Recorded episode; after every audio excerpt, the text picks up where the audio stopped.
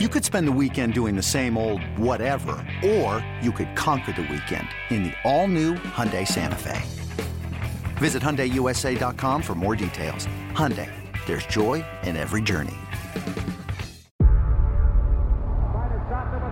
Before history is written,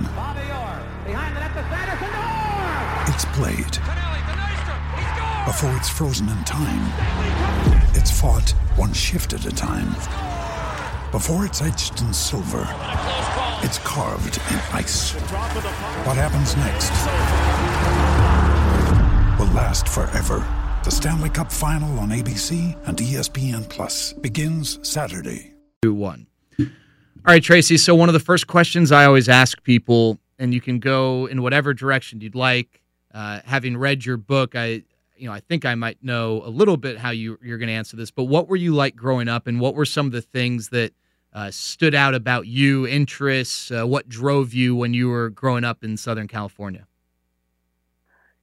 So, growing up in Southern California, um, I was bullied a lot. I talk about that a lot in my book. Um, I think as a result, sort of, of the bullying, um, I didn't have a lot of confidence in myself and who I was. I sort of became somewhat of an introvert. Um, a, a lot of my the way I would sort of express myself or my emotions, I was a dancer. Um, so that's sort of like how I got my emotions out. But I really grew up with like sort of a lack of confidence and somewhat shy because of bullying.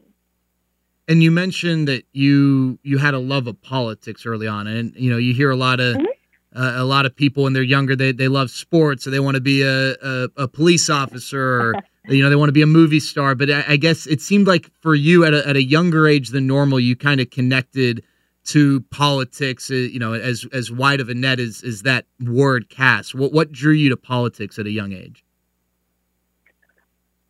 That's a really good question. Um, I think growing up, um, my mom was sort of a news junkie. I guess I always remember the news being on, um, spe- uh, specifically political news. Um, I don't know that we talked about politics a whole lot in our house. Um, but I grew up in sort of the age of, of Reagan, right? Like in the 80s. And he was very prolific and, you know, talked a lot. And I remember when the Challenger disaster happened. Um, and he gave that really famous um, Challenger speech. And I think for me, that made politics like real because in that speech, he was talking to us. We had watched the Challenger explode um, in our classroom. Um, I think I grew up in an, just in an environment where sort of all points of view were entertained. And I found that very fascinating. And then when I got into high school, um, we had this really, I guess, sort of notorious, uh, vibrant teacher who really made politics sort of come alive to a lot of us. Um, and that was sort of my first foray into it. One of the things, and, and you mentioned getting bullied uh, at the very beginning, one of the things you mentioned in the book, and, and just you know, as a reminder, the book, "The Unexpected Spy: From the CIA to the FBI: My Secret Life Taking Down Some of the World's Most Notorious Terrorists." Uh, it's it's an amazing book. I mentioned to you before we started. I am a slow reader. I got through this book about as quickly as any book that I've ever read. Uh, but you, you do talk about the, the the theme of getting bullied is woven kind of throughout. I I was really impressed when I read it it never seemed and, and you kind of i guess alluded to the idea of fitting in but it seemed like instead of wanting to fit in and totally compromising who you were to do that you were kind of on the other end where it's like no this is me. I'm going to keep being me and you resisted that urge. It, seemed like maybe I'm, i interpreted the book wrong but uh, if that is in fact the case where did you get that? Because that's that's something that you don't see a lot of people uh, have the discipline to do, stay true to themselves as opposed to resisting the urge to fit in when they're growing up? You know, that is actually such a good question, Jared, um, because yes, I grew up without a whole lot of confidence. But at the same time, you're right. I did have this confidence, right, to sort of not succumb um, to, I guess, the peer pressures, if you will, um, of being able to fit in. I think for me, um, you know, it's interesting. I was I was bullied in elementary school and junior high, and then in high school, I can remember sort of this tipping point where I was a freshman and I was at a party, um, and it was a cool party, right? The cool kids had sort of invited me to, and it was so exciting. Um, and I was offered drugs at that party, and I remember um, calling my mom from the person's house and asking my mom to pick me up uh, because I knew that that was wrong. Um, and I think that was a turning point for me, right? I could have taken the road that most people would have traveled and become one with the cool kids, right? And I decided not to. And I really, I wish I could tell you where that sort of moral compass or whatever came from. I'm going to guess it came from my parents, but I don't remember ever having a conversation with them, you know, sort of sitting down saying, don't do drugs, right? That kind of conversation. um, I, I'm guessing it came from them because they obviously modeled really great behavior. Um, but I don't remember a specific time where we had that conversation, if that makes any sense. No, absolutely. Uh, okay, so I just for for people listening, there there are going to be questions I'm going to ask Tracy, and and I guess there's a chance that you know maybe she can't go into everything because of her uh, her her loyalty and responsibility as a uh, at one point a, a CIA operative. Uh, I'm I, I think after reading the book, I, I have a sense of what you can and, and can't answer, but uh, sure. I, I guess before we we get into maybe book specific questions, without you know preventing people from feeling the need to read the book what was that process like? What what led you to decide to want to write the book? And in any way, you're very honest and, and raw and, and a lot of what you shared. Was that a therapeutic experience, or how would you characterize that experience? Um, so writing the book, it for me, I don't want to ostracize any of your listeners, um, so for me, uh, obviously, I've been out of the agency for a while, and my husband had always been bothering me. I met him actually a month after I left the FBI. Um, so he never knew me in that time, but he had always sort of bothered me, I guess, to write a book um, about my experiences. And I never did. I never did. I never did because I'm actually rather private uh, of a person. And I became very upset um, in 2016. And I decided, and I think I allude to this in my book about you sort of stop bitching and start a revolution. Uh, one thing my parents have always instilled in me is, is stop complaining and do something about it. And so I just became very, very frustrated with the political climate um, and the way that the CIA was being treated. Um, and so I started writing, actually. I started writing for some newspapers, and that was a way to get my feelings out, I guess. Um, and my husband was like, hey, you know, you really should do this now and, and write a book. And, you know, you should do it for our daughter too. So she sort of has this, um, I guess, journal of what you did uh, with your life. And I think that was really the impetus that got me to start writing the book. So you, mentioned the the way maybe the CIA is framed, and and one of the, uh, I guess one of the, the periods in which perhaps the CIA was uh, unfairly judged or criticized was uh, in response to 9/11, and you talk about that in the book. How uh, you know people look at that unfairly so as as you know the CIA's fault and and whatnot, and you're a part of the CIA uh, at that point. How did you cope with that? Because I know Tracy from my experience doing sports radio and TV. We get a lot of what we say twisted and misconstrued and it is so tough for me to not want to like punch a hole through the computer and like tell these people no this is that's not at all what i said. Uh, I, well, I, you you dealt with that on a much more serious and larger scale. So how did you cope with that and, and how did you kind of stay in your lane and realize hey i just got to put my head down and continue to do the great work that i know we're doing here so maybe bullet, maybe being bullied helped with that. I sort of just drowned out the noise I always have. Um, even if people have criticism even about my book, um, for me, what I do is always try to wish them well. Uh, because to be honest with you, they look worse than I do if I have sort of a bad comeback to them. Um, you know, I think with the CIA and the blame of September 11th, it's very easy to play, you know, Monday morning quarterback, right? And to uh, could have, would have, should have. And the reality is, is if we, if I sat around and listened to the people that were criticizing us and criticizing what we were doing, then that would seriously inhibit my ability to try to stop future attacks. And I think I owed that to the American people to not sit around and sort of wallow in the frustration that I felt. So, a, a, part of the book, and you don't go into detail of the conversations, but you do share some experiences and, and uh, I guess, uh, parts of your responsibilities in which you would talk to some of the most dangerous people in the world, and you would, you know, be in a room with these people, uh, terrorists from various parts of the world.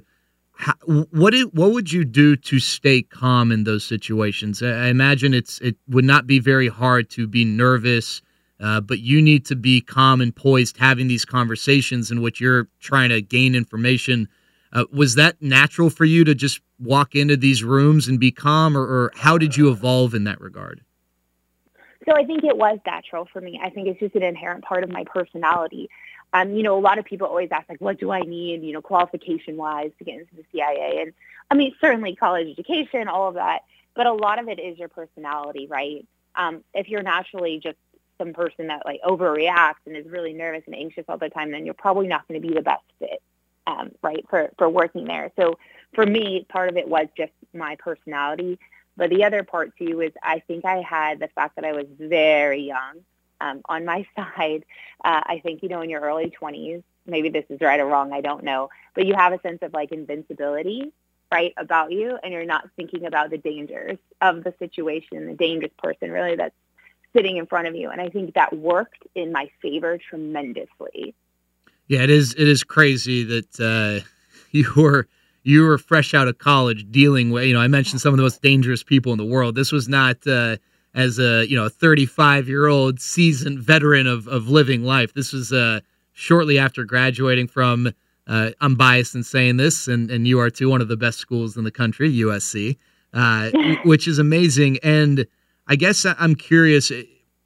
It's important for you in any in any situation like this. You're interviewing someone, whether you're interviewing in the setting in which you did, in which you're dealing with dangerous people trying to gain information, or just you know something like this that we're doing or, or any conversation, it's important to establish a connection. So I guess uh, I'm curious, how would you try and establish a connection with someone who you knew hated you and deep down you didn't think too highly of them?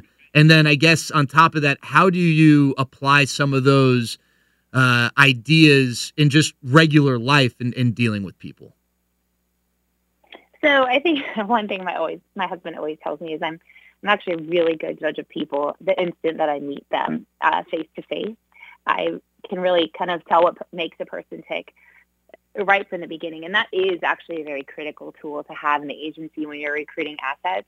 And to be honest with you, prisoners are no different than assets, right? You're trying to recruit them to be nice to you and give you information. And so for me, um, one of the things I would try to establish was not commonality. I know that I don't have anything in common with them, um, but just the fact that I, I cared and listened to what they had to say. So for me, it was just a process of getting to know them, um, getting to know what they like, getting to know what they dislike. And then from there, maybe the next day bringing them something that they like if it's a treat. And that helps establish a sense of rapport.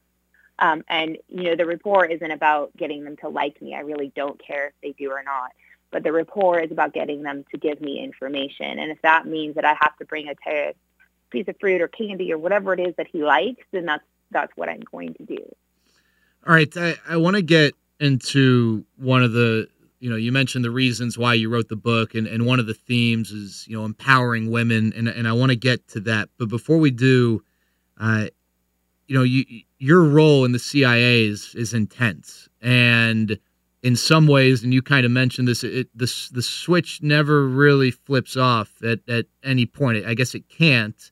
But you still, you know, would talk about the opportunities to maybe separate from work for just a bit or watch a mindless TV show instead of the news.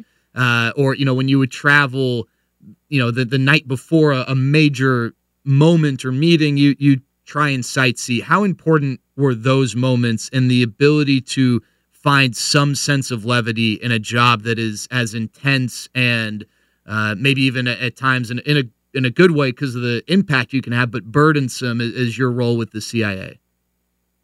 I think that that's essential, in my honest opinion. I, I think a lot of people view that as frivolous or not serious, but the thing is, is being able to clear my head um, gets me in a better place to do what I need to do before an important meeting. And if that, you know, sightseeing or watching a mindless TV show is viewed as frivolous, um, it really does have a purpose, at least for me, in terms of getting my head in the right space. Because if I never, ever, ever, ever turn it off, I'm never going to approach something with fresh eyes and a, kind of that 360 perspective that, in my opinion, is, is extremely important at the CIA. Okay, so Tracy, you you shared some stories throughout the book of situations in which uh, that that help illustrate the obstacles that women have to deal with and overcome, even in situations where you would think there's no way in heck these people at this level with you know what's at stake would demonstrate any sort of sexist thoughts or actions, but that just that isn't always the case. And uh, you know, I encourage people to read this book for a number of reasons, but this is certainly one of them. It, it's you know it's mind-boggling, really. Uh, so I guess uh, my first question is: we kind of go down this path. Who were some of the inf- uh, the women who really impacted you and, and influenced you growing up, and and maybe even once you got to the CIA? Um, so for me, I just want to be clear: the CIA was a great environment for females. At least that was my lived experience. It was really that's the FBI where I had. Sorry, yeah. And I, I, definitely didn't want to insinuate that either. My, I apologize. Yeah, no, no, no. Oh, no, it's okay. Um, so for me, growing up, uh, definitely my mom. Um, I mean, was just a huge uh, influence to me. Um, she's a really strong person, um, and I think all I ever want, you know, is to please her. And and I just I adore my mom. She pretty much means everything to me. Um, so I'd say she was my biggest influence growing up, and also my grandmother. Um, my grandma spent her life traveling, you know, the whole world, and so I think that's what kind of got the travel bug, I guess, uh, lit in me. Um, at the agency, uh, you know, I can't be super specific about the other employees, but um, I would say I met so many women that were my same age um, and sort of my same state in life that I'm still friends with them today, and they were bridesmaids um, in my wedding. And I would say they it's a place where women supported each other and sort of lifted each other up. And, and I want to follow up with a question you can't answer, but there are a lot of women who are doing, you know, amazing things uh, around the world in this country, and and I know through your your book you, you were able to meet some incredibly successful, powerful people. Is there someone? Is is there a a, a woman you were able to meet? Uh, you know, whether it's a public figure or someone who was just special to you through your role that was just you know whether it was a tremendous experience or not, it was a cool like check off the list type of deal. Like I got to meet and spend or have a conversation with this person. That's a great question. Um, there are two. I just can't really be specific about that's them. fine. I'm yeah, yeah. Sorry. Nope, that's okay. all good. I, I figured I knew there was a risk in asking that. I just I, I didn't know. okay. Um. All right. So you and and to kind of fast forward after your time in the CIA, you, you reference you went to the FBI. Not the not the greatest experience. There's stories about that in the book, uh, and then you you spent the last almost a decade or, or right around a decade teaching at Hockaday, which people in DFW probably are familiar. It's uh, you know a, a renowned all girls school in the Dallas area, and you you kind of got to fulfill a lot of what you you laid out uh, in, the book of of empowering women and, and, sharing that you know these opportunities are out there and, and they're possible. Uh, I, I, would hate to ask you to compare experiences but how rewarding has your post CIA FBI life been uh, in in getting to work with these these young women uh, at such an influential age? I guess uh, to be able to give them the type of education that you know you don't typically get in a, a classroom setting, especially as you go through high school. Oh, it's been extremely rewarding. Um, you know, one thing I've sort of realized is that you know, typically I think people look at, you know, the intelligence world and the law enforcement role, world as these male-dominated careers. And I think that is probably why women are underrepresented in them. I know it sounds, I'm oversimplifying it, but, you know, females don't see other females in these roles or these jobs. They're less inclined to seek them because they don't view them as applying to them. And so I think being able to be in a a school that's all girls um, and teaching 11th and 12th graders and creating a class on espionage, foreign policy, and national security, and seeing so many of them go into those careers um, has been extremely rewarding because it shows me that you know they're they're changing the gender narrative and they're seeing themselves in these careers. And I'm not saying that men shouldn't be in them; they absolutely should, but we need to kind of even out the gender disparity because females offer a different perspective just as males offer a different perspective and i think both of them are needed right, you you encountered. I mean, I guess anyone does, but you maybe uh, in in this case, it's it's a little more amplified with your your career. What what's you encountered people with different backgrounds, different perspectives, whether they were you know quote unquote teammates of yours at the at the CIA or FBI, or or people uh, who were were trying to do terrible things uh, around the world. You were around a bunch of different people, different perspectives. How has how have those experiences influenced you and maybe how you carry yourself, uh, having uh, I guess consumed so many different perspectives over the course of your life? I think the biggest influence has been sort of my time in the Middle East and my experience with with Islam and uh, with Muslims. I think for me, I grew up as a Jew um, and not a super religious Jew. I'm, I'm definitely more reformed, but I had almost no exposure to to the Islamic world at all. And the exposure that I did have was really just one-sided.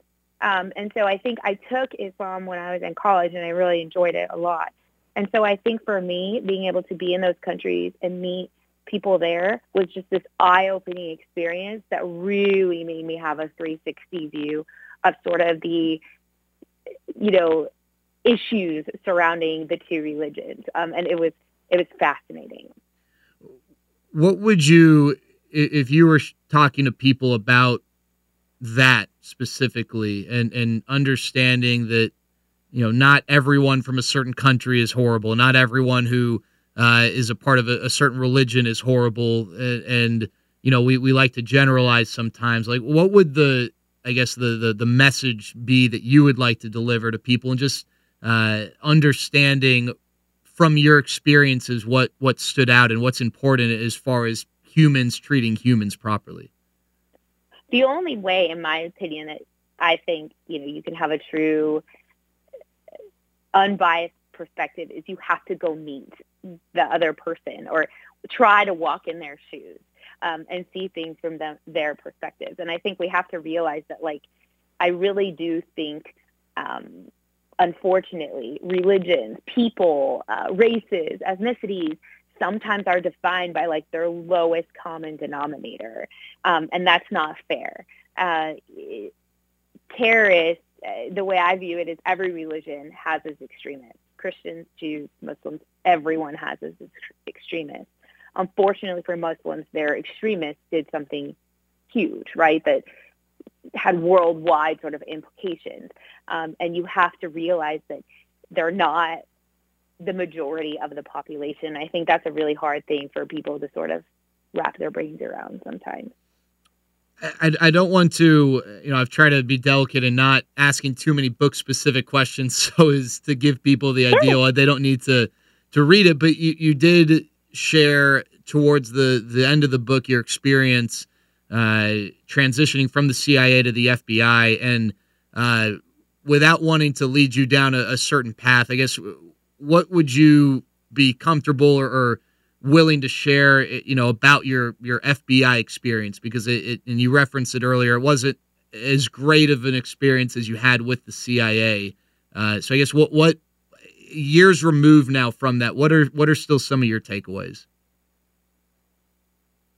Um, I think my biggest regret. So I, I left the CIA really just for the simple reason I didn't want to travel overseas anymore. I absolutely loved it.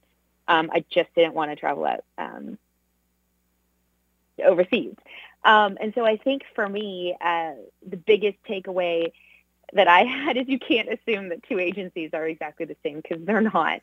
um, but I think for me, what I had wished that I had done more with FBI was fought back. Um, I don't think I fought back enough. I sort of just kind of caved and, and, and, left, right, and quit when I just couldn't take it anymore. Um, and I really wish that I had had fought back. All right, Tracy, you uh, you then go from the FBI after a, a career in the CIA and, and you transition. We talked about teaching and and and things that I guess don't require you to uh, you know deal with dangerous people as much and and uh, you know act as a, a, spy so to speak. What was that transition like for you? Not not the transition from the CIA to the FBI, but the transition from the CIA and FBI to I don't know. Is, is it civilian? I don't know like what the proper characterization is, but you know, I guess a, a different line of work. You know, it really wasn't that hard.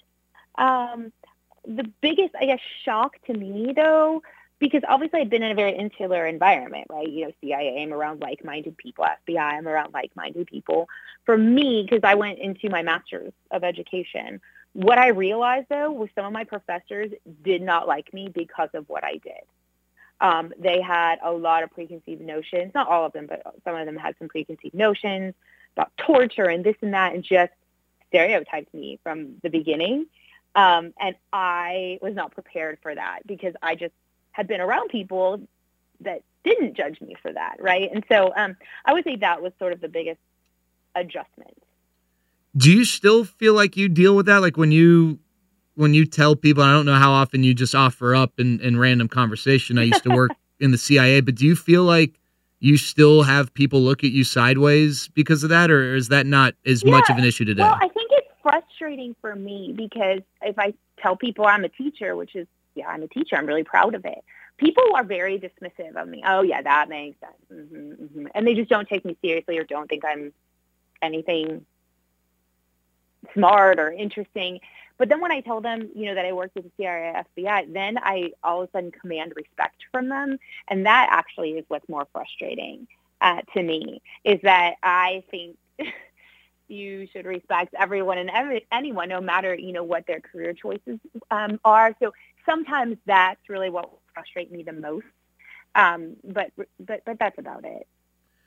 Okay, so you, you mentioned throughout uh, the book, you know, dealing with failure, and there there's one specific uh, part of the book. I, I noted the, the page and I, I, highlighted some stuff where you, you, felt like you know maybe you failed. Uh, how do you deal with whether it's in the CIA or just in life? Like, what are some of the things that you've learned and the tools you use to deal with failure and, and overcoming failure to to get back on the horse, so to speak, and keep doing whatever it is you're you're trying to pursue? There's always tomorrow. I think I know that sounds like oversimplify, um, but for me, there's always tomorrow. There's always the next day, right? You can always do better, fix it, do it differently the next day. That's how I've always looked at it. Was there anyone who, like, in in, in that regard, just because I think that's such an important part of you know living daily life is, you you know whether it's in your your marriage your you know work with friends like you're you're gonna make mistakes and and the mistakes that you uh you know you make maybe today don't have the same consequences certainly i know you know my mistakes thankfully that you know they don't have the same consequences as as maybe the mistakes you you faced as potential mistakes in the cia but who was there someone who really helped you in that regard even if you can't put a name to it like, were there the people who sort of mentored you as to, hey, oh yeah, Tracy, you're sure. okay. Like, what were I guess how how did those conversations or, or what was that process like for you to get to where you you have this great perspective on overcoming failure versus maybe where you were when you first joined the CIA? I always, I don't know that it was CIA specific. I think for me, I'd always overcome failure. I don't think that that was a CIA specific thing. Okay, so it's just something that that you you felt like you had a really strong grasp of through experiences growing up and and you know pre CIA. Yeah, we just didn't dwell on it. You know, my parents were always like, "Okay, get back up, figure it out." you know, we just didn't dwell on it. Bullying, we we talked about earlier. Uh, you then went back after your time in the CIA and the FBI, and you taught. And uh, you know, I you, you taught at high school. I, am sure that bullying went on. I don't know how much you were able to see it, uh, you know, when you were in the classroom. But what, I guess, what would your your your takeaways be from your experiences and and for someone who's listening who maybe is getting bullied and and maybe even adults who feel like they're getting bullied like how did you learn to deal with that i know we kind of talked about how you you stayed true to who you were but uh, years removed from getting bullied growing up, what are some of the things that that you think are important, especially now having spent a decade teaching and, and being around high school girls who I imagine engaged in some form of bullying, whether you saw it or you didn't?